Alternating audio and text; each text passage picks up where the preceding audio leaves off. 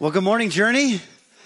So good to see you guys here. Happy Thanksgiving weekend, as Ryan shared. I Want to also welcome those of you who are watching in the venue or online, wherever you're watching from. God bless you guys. We're so glad you're here today. Um, welcome, especially to those of you who are here from out of town who came uh, to Journey to make us part of your Thanksgiving weekend. We're honored that you would be our guests, and uh, so happy that you are here today. Um, I've got a couple of things I get to share uh, with you guys that I'm really excited about, super pumped about. The first one is this. By the way, my name is Mike Evans. I'm the discipleship pastor here at Journey. Okay, so you're like, who is that guy? It's not Christian. You'll see why. You'll see. But anyway, uh, rewind, start over. Here we go.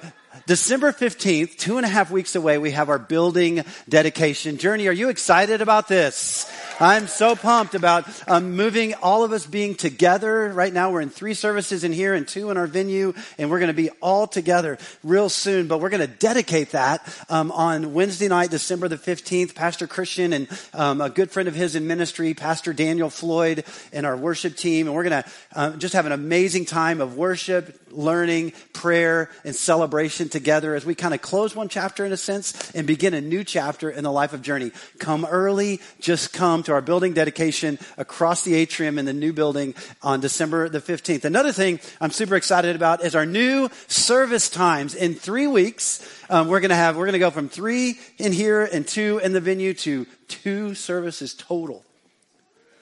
Can I get an amen journey? I know. It's going to be awesome in the auditorium across the way, but make a note on the special times, 845 and 1030. If you come in three weeks to the 11 o'clock, y'all going to be late. So, uh, so just make a note of the service times 30 minutes earlier, um, just to, uh, just to make sure you're aware of that. Well, if you know me at all, you know I'm a pretty excitable guy. If my favorite sports team wins, guess what happens? You get to hear about it. If, if something really neat spiritually happens, someone makes a spiritual decision or has a baptism in their family, I want to talk about it. I get excited. I'm just kind of a, a guy who loves to share good news, kind of extroverted that way. And, and with, for that reason, I'm really excited to get to share the story that I'm going to share with you guys today out of Luke 17 because I can really relate to one of the characters that we find in that story as he, um, as he does something that I think is pretty amazing that we can together as a church family learn a lot from. So the goal of today's message, before we dig into that, is this. It's simply to learn to live with gratitude because of Jesus. Our, pa- our passage of study today is found in Luke's Gospel, the third book in our New Testament, chapter 17, verses 11 through 19. We're going to talk about the story of the 10 lepers and the one who came back. And we're going to learn three lessons on gratitude from him today that I think could impact your life if you open your heart to what God wants to say to you. So to that end, could we just pray together and ask for God's Holy Spirit to work in all of our hearts. Will you bow and join me in prayer? Lord, for many people here today, this has been a crazy week of travel, of food and family. And um, God, for some, it's been an awesome time. For others, it's been kind of a challenging time, a difficult time. But Lord, we're all here today.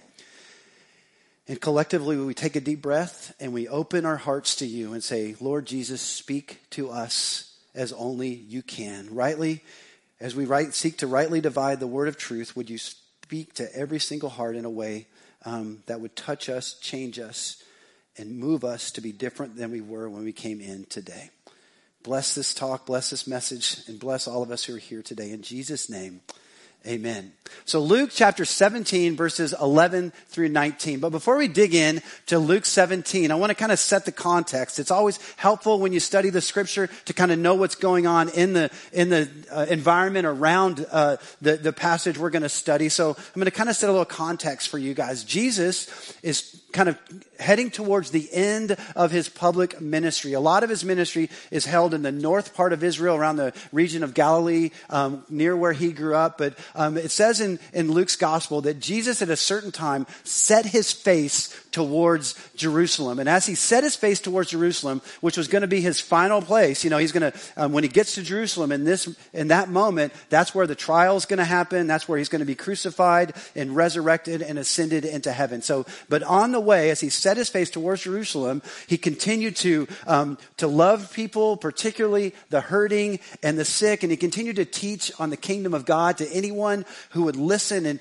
ba- bottom line, Jesus is just loving people rich, poor, male, female, children, adults, Jew, Gentile, didn't matter. If you had a need, Jesus was ministering to you along the way. So that's kind of the context of our story. Jesus is heading towards his final weeks of life in Luke chapter 17. And here's what happens in Luke 17, verses 11 through 19. It says, Now on his way to Jerusalem, Jesus traveled along the border between Samaria and Galilee, from the north heading south. And as he was going into a village, ten men who had leprosy met him.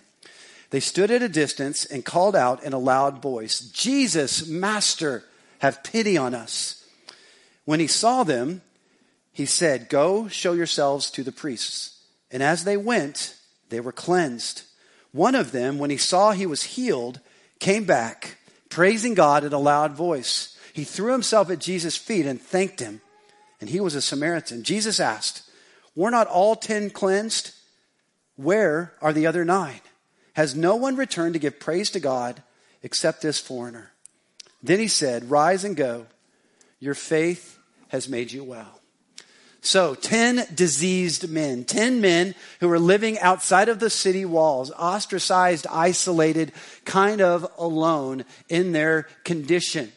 What we want to do to unpack this story, what I want to do with you is I want to kind of unpack this story by um, first sharing what these 10 men in the story all had in common. So the first thing they all had in common is that they all 10 found themselves in a desperate place. They all had leprosy, which we would today call Hansen's disease. It was a, it was a, it robbed people of the inability, of the ability to feel pain. Uh, so they, so their fingers would, they would lose feeling in their fingers and literally their fingers would fall off because it would burn them or hurt them and they wouldn't feel pain. So they would get infected. And it was just, it was honestly kind of gross to, to, to see what was, what would happen to people. The, the priests who were the ones that kicked them out of the city, uh, made them grow their hair really long. And when anyone, and never, never bathe, um, at all. And if someone came near them, um, within 50 feet of them downwind, they were to yell the words unclean so that they knew that someone unclean was in their midst. Basically, this was a death sentence. Um, if you had a disease like this, you were forced to kind of live out your days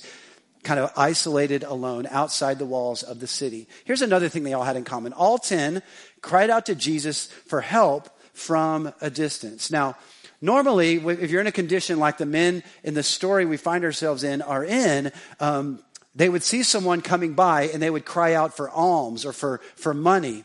But in this case, they re- recognized that Jesus was a master. Jesus had was a person of authority. And so rather than asking for money, they were asking him for mercy. It says, they say, Jesus, have pity on us. That word pity in the Greek, the original language of the New Testament, literally meant this, to do something about the situation that they were in. So basically they're saying, Jesus, you have the authority and the ability to do something about the situation where you're in, that we are in. Will you have mercy on us? Will you have pity on us. So that's, that's something else that they had in common. Here's one other thing that all 10 had in common, and that is this, that they were all seen by Jesus. Now, this is a really important detail to the story, and it's a really important detail for this message today. You see, because like I said, leper, lepers in that day were invisible. Basically, they were isolated, ostracized, and the reason they were kicked out is because they made people feel uncomfortable by the way they looked. But in the story, get this Jesus saw them like he sees you. Jesus saw these lepers like he sees you. And I don't mean like, like I see that wall or I see the camera, hi online friends, or I see you. Not, not like that, not like I just see you, like a person or, a, or an object. He saw into their hearts. He saw into them. The Greek uh, says that he, he, that word saw means to perceive with inward spiritual perception. So he saw their desperation. He saw their pain. He saw their loneliness. He saw their need for someone to help them. And like I said, the one who saw the lepers, you guys also sees you. Jesus sees you.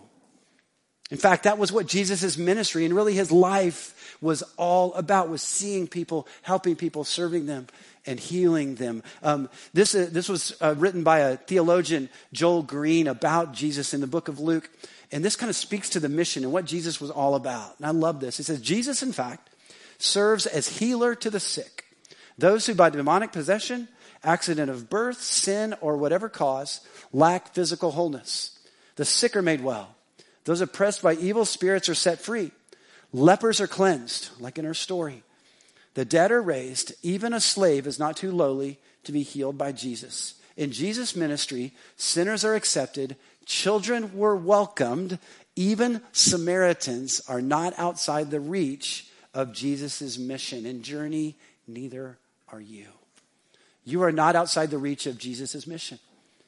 Some of you are here today and you don't feel, if you were honest with me, if we were sitting across the table and it was just you and me, you would say, the thing, Pastor Mike, the things I've done, the things I've seen, the things I've said, the things that have happened to me, I don't feel worthy of the love of God in my life. Like, I don't know why He would give me His grace. And can I say to you this morning, I'm going to say it over and over again God's arm is not too short to save. God's arm is not too short to redeem. God's arm is not too short to forgive even the deepest of sinners.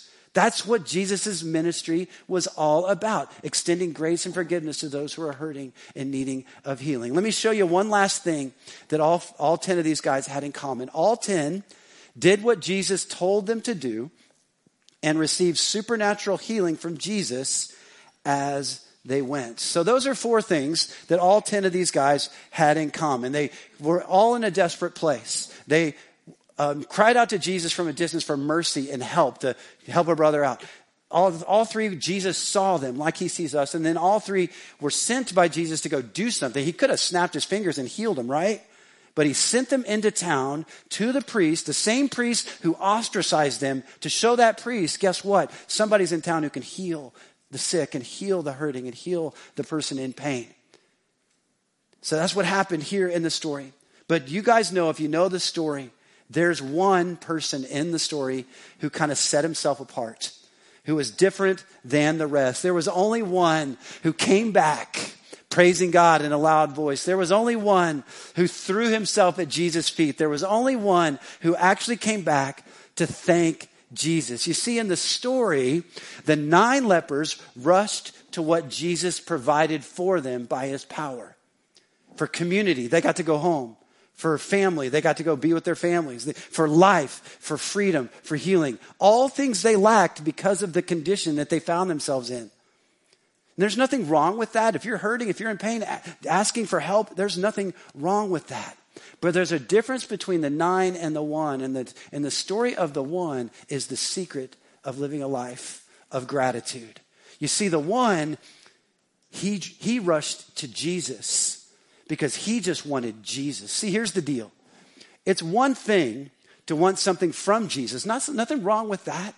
We all need Jesus, right, to help us. But it's another just to want Jesus.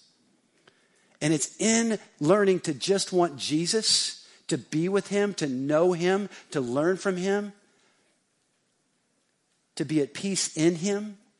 That's the secret to gratitude. And there's just something about this one leper's response, you guys, isn't there, to being healed? His gratitude, his joy, his spirit that I want to see be true in my life. You know, that leper, he saw something that the others didn't. He saw that he was seen and it changed him. And can I say it again? Journey, Jesus sees you. There's no question in my mind from the scripture that Jesus sees you. And that should put a smile on your face. That should put a skip in your step. That should bring a song to your heart. You're going to hear a song in a little bit. Trust me, and it will bring a song to your heart. No matter what place you find yourself in, Jesus sees you.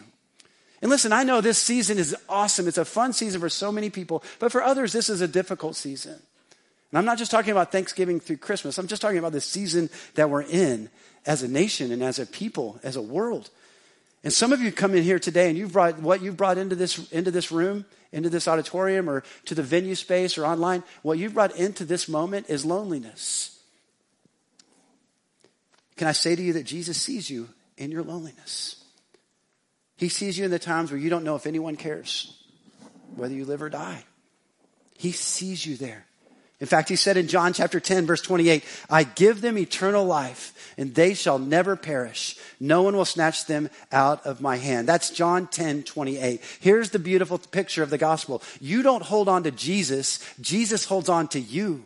And because of that, you are never, ever alone. You may feel alone, but I love how Pastor Christian says this a lot. He says sometimes we need to tell our, tell our I feel what I know.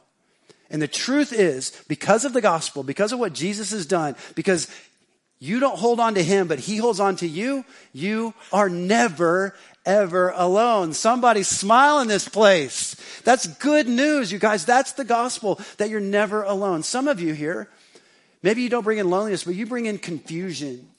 You bring in some serious confusion. And I want you to know that in the trying times that we're experiencing where you don't know what to do or to say, or maybe some of you don't even know what to believe. Maybe some of you young people, you, your parents believe one thing and you're kind of questioning, do I believe what they believe? Can I say to you that in the confusion, Jesus says this. John 16, 33 says, I have said these things to you that you may have peace, that in me you may have peace in the world. In the world, you will have tribulation, you will have trials, you will have heartache. No question about it. We've all experienced it. But take heart. He doesn't say things are going to get better. He doesn't say, look up. He says, take heart. I have overcome the world. Because Jesus Christ is on the throne, you can have peace. You can have clarity in the confusion that is going on around you. See, Jesus brings clarity where we see confusion. We just need to see with the eyes of faith and not the eyes of doubt. Or maybe your issue this, this morning or kind of this season of your life is, is frustration and anger. I have met with so many people over the past couple of months where that is a real issue with them that anger and frustration is, whether it's because of what's happening in our community or just interpersonal challenges they're facing where they just can't seem to get along. There's just this sense of angst among so many people today. And can I say to you this morning that Jesus sees you right where you are? And here's what he says. It's one of the most important passages in the whole Bible. I think if we took this passage and we really let it go to seed in our hearts, it would change the way we view God, each other, and the world. Matthew 11, verses 28 through 30. Jesus says this He says, Come to me, all who are weary and burdened, and I will give you rest. Take my yoke. Wish I could teach what that means on time. Take my yoke upon you and learn from me, for I am gentle and humble in heart. Jesus is gentle and humble in heart. He is never in a hurry. He's never in a rush. He's always at peace. And he always is saying, Come to me because I'm gentle and humble in heart and you will find rest for your souls. How many of you, is there anyone in here who needs rest in your soul today? Rest in your soul is found in Jesus. For my yoke is easy and my burden is light. You see, when we give our anger, we give our angst, we give our frustration to Jesus, He doesn't necessarily remove the situations from us, but He gives us peace in the middle of them. And isn't that what we really want anyway? Peace in the middle of it. Not to escape the heartache, but to say, God, give me peace in the middle of it. Help me to grow from it. Don't waste the hurt, but use it to glorify yourself and help other people. But to the lonely, to the confused, to the frustrated, to, to if you're if you're struggling, maybe you're struggling in this season, and you look at this holiday season and you're like, I'm not I'm not trying to thrive in this holiday season. I'm just trying to survive this holiday season. We want to, as a church, come alongside you and help you. There are people in this church that have been through great pain who are here who want to help you if you're in that same place. Like, for example, if you're experiencing grief, maybe you've lost a parent or a loved one, someone who was close to you, maybe recently, or maybe just the holidays kind of conjure all of that up all over again. Our Grief Share team, who's a great group of wonderful, godly people, want to help you.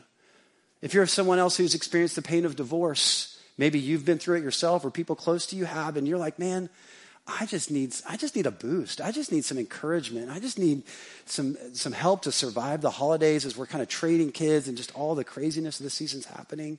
We have a, an event we're, we're hosting here at Journey on December, Monday, December the 13th called Surviving the Holidays. The Grief Share um, Surviving the Holidays is at 6 o'clock. The Divorce Care is at 6.30. We'll have some information on little cards out in the lobby, but we want to invite you. Have the courage. I know it takes courage to come to something like that, but have the courage to say, I need some help. I need some people to kind of come around me and come alongside me. Come to the Surviving the Holidays event. We also have our Celebrate Recovery ministry that's here every single Monday night at 6:30 all year round, and they would also love to help you as well. Basically, what I'm trying to say to you is this: we want to help you in that place. Okay, so let's get back to though to our story. Um, one of the key differences between the nine and the one, between the nine lepers who never came back and the one leper who did, is, it, is this that there's a difference between seeking God's power and seeking his presence. See, the nine experienced God's power, all 10 of them experienced God's power. But the nine, that's where it stopped. The one sought his presence, and that was the key. That's really the key to gratitude. You guys, the question is not, does Jesus see you? The question really is, does Jesus, or do you see Jesus back? Do you see him back? That's really the question that I want to challenge you to consider here this morning. And as we kind of turn a corner in the message, I want to look back at that story in Luke 17 and learn three keys to gratitude, three keys to seeing Jesus back and living a life full of gratitude. And here's the first one. Number one, grow your worship heart. The text says this it says that he came back, the one leper came back praising God in a loud voice. That one leper couldn't help but praise God for the miracle he had experienced. And so, and one of the things that happens with us, and you might know this, when we open ourselves up to God's work in our life and when we see him begin to do things in our life, it, it sets our hearts on Jesus and it leads us to praise him like the one leper came back to do in our story. You know, and, um, I was reminded as I was putting this message together of my favorite baseball player growing up. You're like, Pastor Mike, why are you reminded of him? Well, let me tell you why. My favorite baseball player growing up um, when I was in high school um, and even college was a pitcher for the Los Angeles Dodgers named Orel Hershiser. I think I just liked his name. I thought it was kind of a cool. I mean, I've never met an Orel, and uh, his last name Hershiser just sounded funny. But he was kind of a tall, lanky, kind of a nerdy looking guy, to be honest with you, which I'm not tall and I'm not lanky, but I am nerdy looking. So that's kind of how I relate to him. But anyway, um, Orel Hershiser was one of the best pitchers in baseball in those days. And in 1988, he did something that no one else had ever done before. He pitched, he was a pitcher, he pitched 59 scoreless innings in a row. That year, their team, the Dodgers, won the World Series. He won the Cy Young Award, which is for the best pitcher in the National League. And he also won league MVP, which is really hard to do as a pitcher because you only play every five days, right? So one of the things that was unique about Hershiser, he was a Christian, and uh, one of the things that was unique about him is every time, every inning, when he'd finish an inning and he'd go into the dugout, he'd take a towel and he'd wrap his arm around in it uh, to keep his arm warm, and then he would sit by himself and he would just kind of sing and hum to himself. And you could, if the camera would zoom in on him and you could see him singing, you couldn't tell what he was singing, but he would just sit there and sing to himself. And so after the season was over, um, he was on the Johnny Carson show. They, they kind of bring the best athletes on. And, and um, if you don't know who the Johnny Carson show is, just ask your parents, okay? They'll tell you later. It's a late night talk show. Um, and uh, that, that night, Johnny Carson said, Hey, congratulations on the big win. Way to go. Um, America has a question, though. What in the world? They showed a picture of him or a video of him singing in the dugout, and they said, What is it that you are singing while you're in the dugout? And he said, Oh, that's easy. I'm sitting there singing the doxology. The doxa what? The doxology. He said, and Carson said, Well, what's that? And why would you sing that? He goes, Well, it's just a simple little song that reminds me to keep perspective and to be grateful for the good gifts God has given me. And it goes like this. If you grew up in church or maybe you are from a more traditional church, you'll, you'll know the words. It starts, it's, I'm not going to sing it. That comes later. Praise God. It starts with this. Praise God from whom all blessings flow. To start with gratitude, to thank God for his blessings. Praise him, all creatures here below. That's us. We're the creatures. Praise him above ye heavenly hosts. That's the angels. And then praise Father, Son, and Holy Ghost. Hershiser said this When I praise God, it gives me perspective. What gives you perspective? One of the things that, that we need to help us continue to have an attitude of gratitude is to grow our worship heart. He would sing. Me, I'm not such a singer. I'm just going to be really honest with you. Um, and so I'm really grateful for the fact that um, worship is not just singing, even though I love to sing. But you know, one of the reasons, if you've seen me in a service, me and my wife Wendy in a service, um, we usually come to the 8 o'clock, um, not the 11 o'clock if I'm not teaching or doing other things here. Um, but we always sit in the very front row. And the reason why we always sit in the front row is because no one should be subjected to me hearing them sing. You know, no one standing in front of me should ever hear, hear me sing because that would push them away from Jesus, not towards him. Okay? Because I really, uh, I'm not a great singer, but, um, but I like to sing. And maybe you're sitting there thinking, oh, Mike, of course you can sing. You're not a bad singer. Yes, I am. In fact, I'm going to prove it to you okay? I have a video. This was from a, about a year and a half ago at a, at a Wednesday night student ministry um, we had, and I was getting ready to teach. I had my headset mic on, and I had turned it on because I thought that I was muted in the back, and I was muted in the house, in the auditorium, but from, there was a glitch or something. I was not muted online, on the online, and oh, it gets better. And I was also not muted in the ears of the people leading the worship. And so this happened about a year and a half ago. Come on, let's just give Jesus a shout of praise. Come on, give him a shout of praise. We sing. I raise a hallelujah in the Oh, presence gets better. of my enemies. I raise a hallelujah. Oh, louder than the unbelief. I raise a hallelujah. My weapon is a melody. I raise a hallelujah. Oh, heaven comes to fight for me. Okay, that's enough. That's enough. All right. Okay. Did I did I make my case? I think I did. I cannot sing.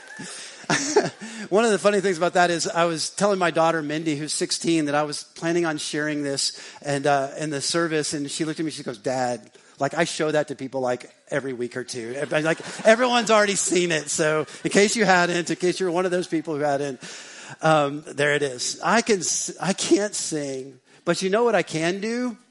As a follower of Jesus, I can worship. I can worship. And here's why I know that to be true. Back in when I was in college at Baylor, um, on my freshman year, I went to a Bible study every Monday night called Choice. And Choice was led by a guy who's become very well known in Christian circles today. His name's Louie Giglio. And uh, so he was in graduate school, just a little older than I am. And uh, he would lead this Bible study. It was an hour of worship and an hour of him teaching. In my freshman year, he spent the entire year, I still have the notes from these messages, he spent an entire year teaching on worship. And he gave us this definition of worship that I'll never forget. I've known it, I've known it that for my over 30 years now. Worship is our, it's not singing, it's our response to God for who he is and for what he's done, expressed in and through the words we say and the way we live. See, worship isn't simply singing, worship is a lifestyle. Worship is how you live your life. And we need to grow that worship heart. And see, a lifestyle of worship fuels an attitude of gratitude. And my, my story, my life, has really been a story of trying every year, just doing better to grow my worship heart. Guys, I'm overwhelmed to be here, and I'm overwhelmed by the grace of God in my life. Many of you know my story. I was the first Christian in my family, uh, first person to receive Christ in my family at a camp when I was 10 years old. The next year, my brother went to that same camp. My younger brother, he received Christ. The next year, my mom received Christ. So we're all followers of Jesus now. But kind of from the very beginning of my journey with Jesus, I've wanted the point of my life to simply be this to never recover from the gospel, to never recover from the incredible, amazing truth that God, as, as, it says, as the scripture says in Romans 5 8, that God demonstrated his own love toward us in this, that while we were yet sinners, Christ died for us. To never recover from that, to let that move my heart, to let that move my life. And, you know, that's the story of this leper. That's the story of this leper. He, he, he saw Jesus back. And because of that, it moved him to do what he did. See, the question isn't what does Jesus see? He sees you. He loves you. He cares deeply for you. You matter to God. And because you matter to God, you matter to us. The question is not, does Jesus see you? The question is, do you see him back? One way we want to help you see Jesus back here, one of the things I'm really excited about as we open the new building across the hall there is this. Um, as you walk in, the auditorium will be on the right, but on your left, there will be a, a room called the Jacob's Ladder Prayer Room. And we have built this room, it's kind of Pastor Chris's dream, based on a room, a similar room that he um, gets to go, gets to be in when he goes to Jerusalem in Israel, called the Jerusalem Prayer Center. And it's um, this room that we're building here, where you can walk into that that room anytime during business hours or on Sunday mornings, and you can walk in and look to your right. And on the walls, there'll be there all kinds of different things, and you'll learn how to be, how to do a better job adoring Jesus for who He is. There'll be a station where you can confess your sin to Jesus. There'll be a, a, television that will be running the names of God, just one after another after another. There'll be a place where you can present your requests to God, a wall where you can do that in there. And then as you look to the left, there'll be a place where you, a, a wall of intercession where you can, which basically just means praying for things, um, where you can pray for our church and our community of Kansas City and our nation and our world. And we're so excited about this room, not just because the prayers that'll go up there, because it'll, but because it'll grow your worship heart. It'll teach you to be dependent on Christ more and to learn to live with gratitude. So that's the first key to living a life of gratitude. Let's look at the second one. The second one is simply this to learn a humble posture. To learn a humble posture. You say, Pastor Mike, what do you mean by that? Well, what did the leper do in the story? It says he, he came to God, Jesus and praised him, but then it says he threw himself at Jesus' feet.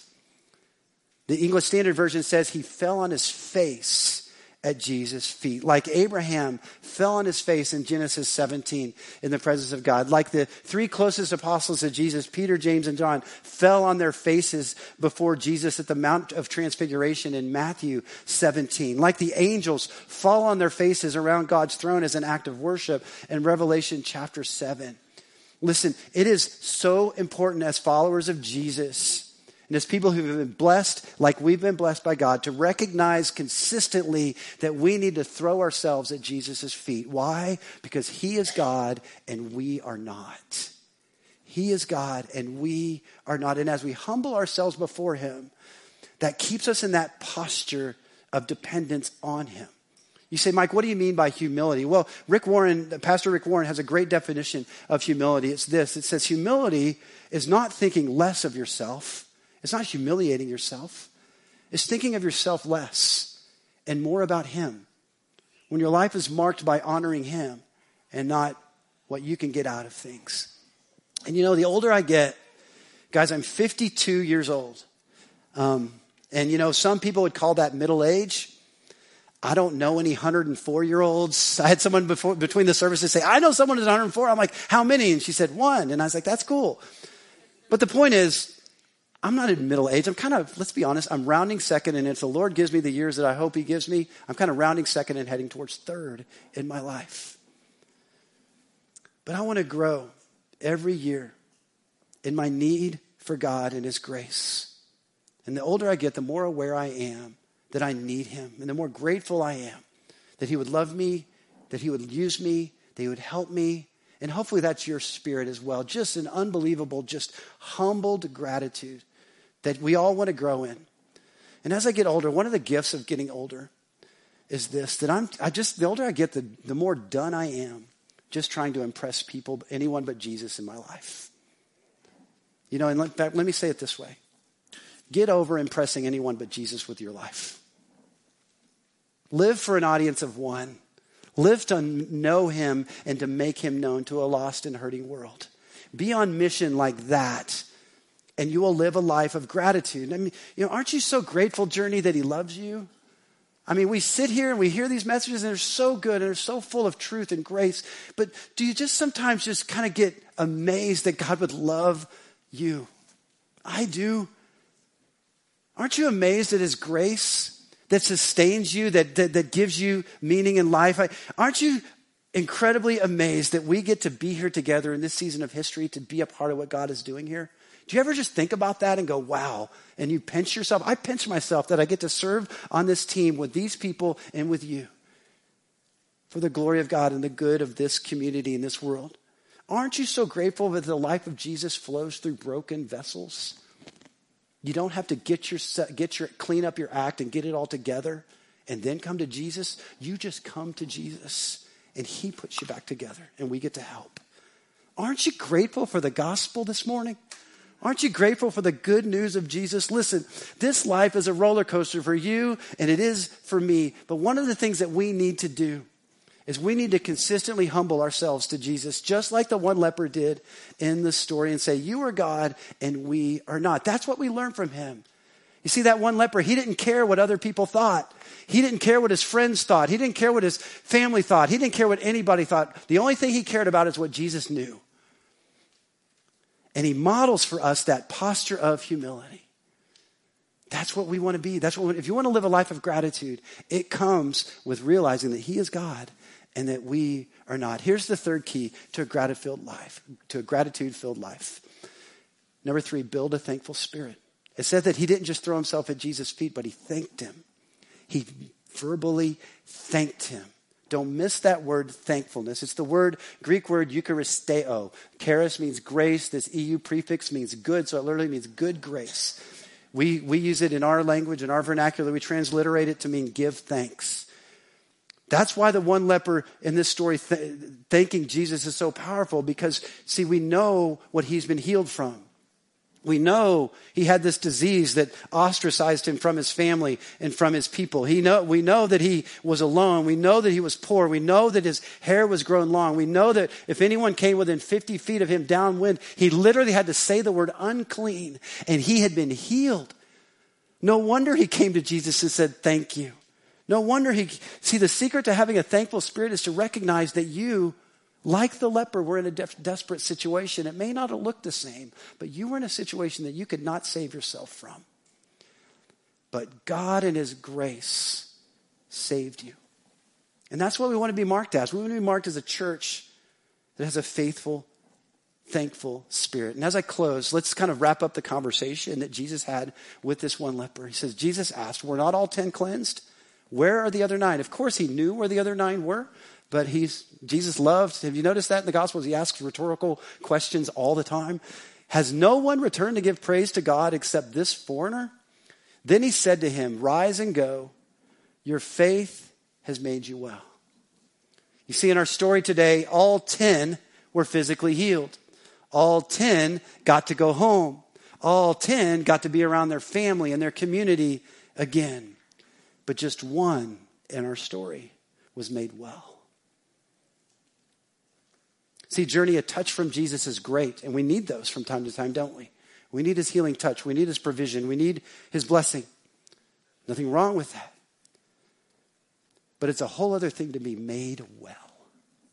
And it starts with seeing him back, with having a spirit that goes, I realize, Jesus, how desperately lost I was and how your grace is what found me. That is the root of having a thankful, thankful spirit. So, Journey, here's the question Do you want something from Jesus or do you just want Jesus? I hope you just want Jesus because he brings clarity to the confusion, he brings peace in the frustration, he brings community to the loneliness. He is a good God and He loves you. Guys, the best book I've read this year is a book called Live No Lies. Is by, I'd recommend it to you. It's by a guy named John Mark Comer. Um, and in that book, he talks a little bit about gratitude, and he says this.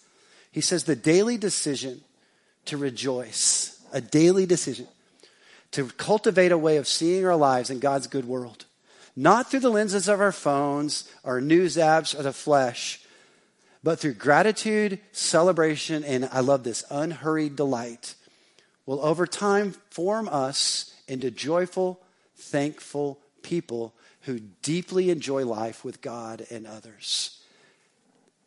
Do you want that? Are you hungry for that? I know I am. I don't want to be consumed by the confusion and the loneliness and the angst and the frustration like I so often am. I want to be so connected to Jesus and loving Him. It's a daily decision to do it He says, what starts to, as an act of the will eventually turns into our inner nature. It just is who we become. We become that person. What begins with a choice eventually becomes a character. And it starts right here with the recognition of the fact, journey, that Jesus sees you. That Jesus sees you. But do you see him back? Do you see him back? And then as you see him back, will you allow him to help you to grow that worship heart, to live in a posture of humility, and to not to forget to say thank you, Jesus, for who you are and for what you have done in your life. Maybe today, for the first time ever, or for the first time in a long time, you're ready to be seen by Jesus. And you say, Jesus, I don't know what it all means, but I want to see you back, like Pastor Mike talked about. I want to, I want to have a relationship with you. How do I do that? How does that work? How does that happen? Well, it starts with taking a step. It starts with, starts with what we would call taking a step of faith. And I'm going to lead, I'm going to lead you in a prayer in just a minute. And the words of the, of the prayer that I'm going to pray aren't what make it magic or supernatural. It's the attitude of your heart is what makes it happen.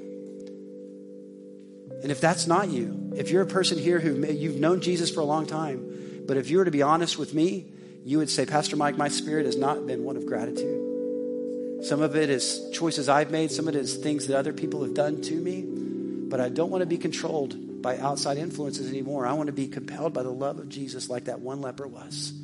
Realizing he was in a desperate situation and just threw himself at Jesus' feet in humility and said, I want to live a life of gratitude to you. If that's you, if you need to come back home to Jesus, I'm going to give you that opportunity as well. Will you join me in prayer as we get ready to close today? Father God, I thank you. I thank you for this story. I thank you for this reminder from your word that Jesus sees people, that Jesus loves people Jesus loves the hurting. He loves the broken. He loves the ostracized. He loves the isolated.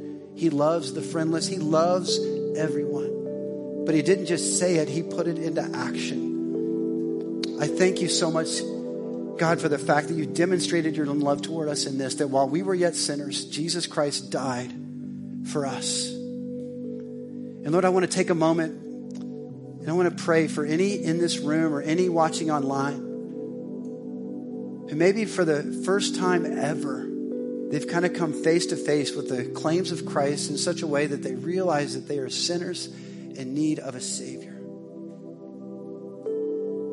And in the silence of this place and the safety of this moment, if that's you today, I want to lead you in a prayer. Again, the, the, the words aren't the magic, the attitude of your heart is what changes things. So if your heart is ready, to surrender to Jesus. Just pray this silently while I pray it aloud. Lord Jesus, I need you. Thank you for dying on the cross for my sins. I open my heart to you and receive you as my Savior and my Lord. Take control of my heart, take control of my life, and make me the kind of person you want me I sense in this moment that there are those in this room who have made that decision. And if you have made that decision, I want to pray for you. I want to I want to know that you made that decision, not so that I can you know know for my own brain, but so that I can celebrate you so that we can celebrate that moment together. So if you're here today and you pray with me to say, Jesus, I want to I want you to come into my life and forgive me my sin and make me the kind of person you want me to be. I'm going to count to three. And I just would love you to raise your hand again so I can pray for you and I can know and we can celebrate that news together. Ready? One, two. Raise your hand if you prayed with me to ask Jesus to come into your life today. One. Keep it up high so I can see it. One, two,